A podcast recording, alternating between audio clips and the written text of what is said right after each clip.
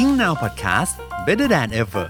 สวัสดีครับ พบกับ Good Morning Eng Now รายการที่จะพาคุณเรียนรู้ภาษาอังกฤษในแต่ละวันแบบที่ไม่ซ้ำกันเลยทีเดียว วันนี้จะเป็นเรื่องของ Top Secret กับเรื่องที่มีชื่อว่า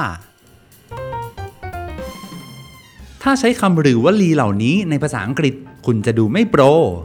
สวัสดีครับมาพบกับพี่เอกและทีมงาน Eng Now อีกเช่นเคยนะครับ episode นี้นะครับมาพูดถึงเรื่องภาษาอังกฤษแบบว่าดูไม่โปรกันดีกว่านะครับแต่ว่าจะโปรไม่โปรยังไงเนี่ยก็ต้องบอกที่มาที่ไปกันก่อนนะครับว่า ไม่ว่าวันนี้เราจะเป็นอะไรหรือว่าทำอะไร โดยเฉพาะจากคำพูดของเรานะครับ ผู้คนก็จะตัดสินจากภายนอกนะครับ ผมแน่นอนแหละว่ามันเป็นธรรมชาตินะครับ และสิ่งที่เขาได้ยินจากเรานั้น ก็เป็นสิ่งที่เขาจะนำมาตัดสินอยู่ดีนะครับ ดังนั้นในการจะประสบความสำเร็จเรียกได้ว่า ไปถึงเป้าหมายของการที่ชีวิตส่วนตัวและชีวิตการทำงานเนี่ยเราจะต้องมีการเลือกใช้คำพูดที่ดีหมายถึงว่าเป็นการสื่อสารที่ไปในเชิงที่จะเข้าใจในทาง positive นะครับผม เพราะฉะนั้นแล้ววันนี้ ไม่ว่าจะเป็นการพูดให้ดูน่าเชื่อฟัง หรือว่าจำเป็นต้องมีคุณสมบัติอะไรบ้างก็มาฟังกันเลยดีกว่านะครับ ว่าพี่เอกและทีมงานจะนำหลักการอะไรมาแบ่งปันกันนะครับผมสำหรับใครที่รู้แล้วก็ลองฟังกันอีกครั้งหนึ่งได้นะครับ หรือว่าใครที่ยังไม่รู้ก็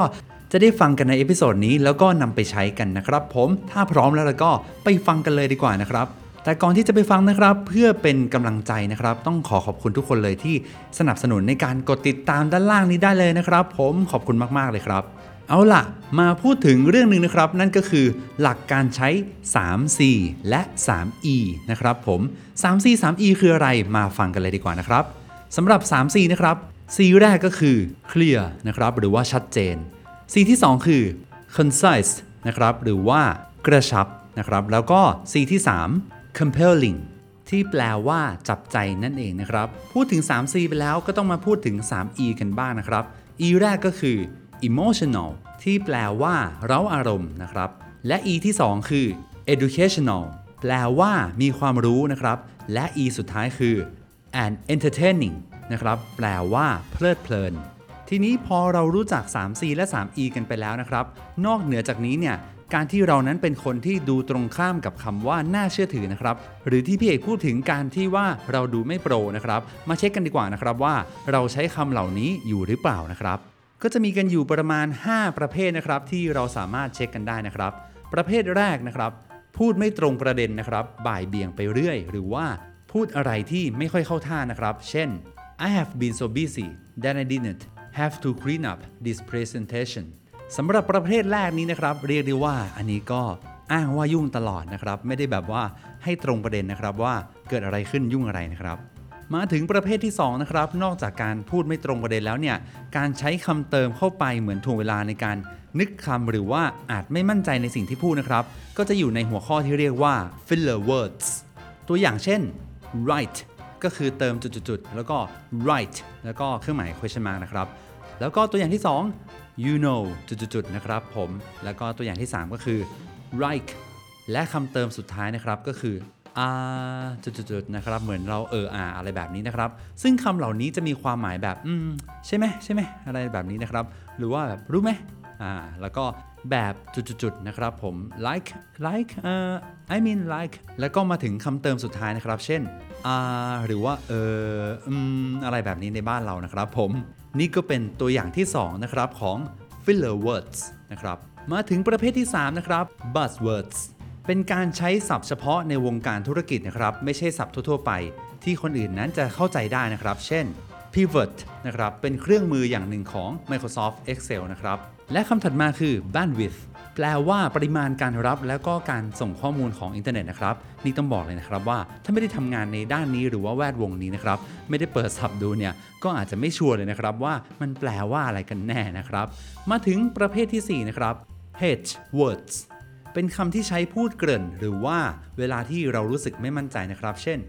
kind of หรือที่มาจากคำว่า kind of นะครับผมแล้วก็จุดๆนะครับ แล้วคำถัดมาคือ sort of นะครับผม sort of นี่ก็เป็นตัวอย่างความหมายคล้ายๆกันนะครับ ประมาณว่าก็แบบว่าฉันว่าอะไรแบบนี้นะครับ ผมเป็นพวกคำเกริ่นนะครับ และก็มาถึงประเภทสุดท้ายประเภทที่ 5 นะครับ นั่นก็คือ throwaway phrase นะครับผม ตัวอย่างก็อย่างเช่น I have checked with my boss นะครับ หรือว่า I don't know how to do that หรือว่า I'm so busy นะครับคำหรือว่าวลีในที่นี้นะครับ สามารถใช้พูดได้ตามปกติเลยนะครับผม เพียงแต่ว่าทีนี้ถ้าเราต้องการจะดูโปรขึ้น หรือว่าดูน่าเชื่อถือขึ้นเนี่ยเอาไว้ใช้ติดต่อธุรกิจ หรือว่าเอาไว้สำหรับการพูดคุยในการทำงาน หากเลี่ยงคำพูดเหล่านี้ได้นะครับ เราจะดูน่าเชื่อถือ แล้วก็จะประสบความสำเร็จได้เร็วกว่าที่คิดแน่นอนนะครับ สรุปภาพรวมๆนะครับก็คือว่าคำอะไรที่มันดูติดขัดติดค้าง หรือว่าไม่ชัดเจนไม่ตรงประเด็นเนี่ยก็ให้เลี่ยงได้เลี่ยงนะครับ อาจจะไม่ได้เกิดทันทีเลยนะครับ แต่ก็เชื่อว่าทั้ง 5 ประเภทนี้ที่นำมาฝากกันเนี่ยก็ค่อยๆ ฝึกที่จะไม่ใช้นะครับ ผมแล้วก็ฝึกที่จะคอยระวังกันมากขึ้นนะครับ เป็นยังไงกันบ้างสำหรับวันนี้ที่นำมาฝากกันนะครับ ใครที่ชอบใช้ประโยคไหนประเภทไหนนะครับ หรือว่าคำไหนเนี่ยก็สามารถที่จะมาคอมเมนต์บอกได้นะครับว่ามีวิธีการเลี่ยงหรือว่าทำอย่างไรให้ฝึกที่จะดูโปรมากขึ้นนะครับ ก็มาแบ่งปันกับเพื่อนๆดูได้นะครับ แล้ววันนี้นะครับนอกจากเรื่องที่นำมาฝากกันเกี่ยวกับคำหรือว่าวลีเนี่ย สำหรับใครที่สนใจ